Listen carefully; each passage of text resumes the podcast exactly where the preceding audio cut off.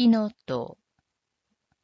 北国の友の家を訪ねた。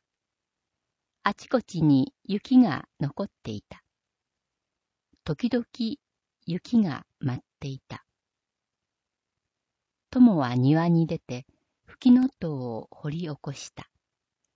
そして、土のついたままの吹きの塔を僕の手のひらに乗せた。氷のように冷たかった。僕は自然にそれに鼻を近づけた。苦々しい匂いが鼻孔を貫いた。5月の新緑の頃とは異なる深いダークグリーンの匂いだった。まだ生まれる前の春の匂いだ。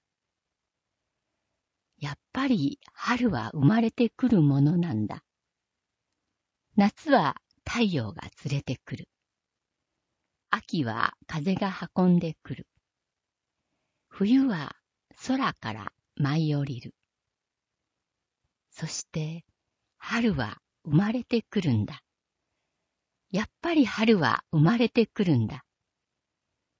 この凍てつく世界のどこにそんなエネルギーがあるんだろう。自然のたくましさに僕は言葉を失った。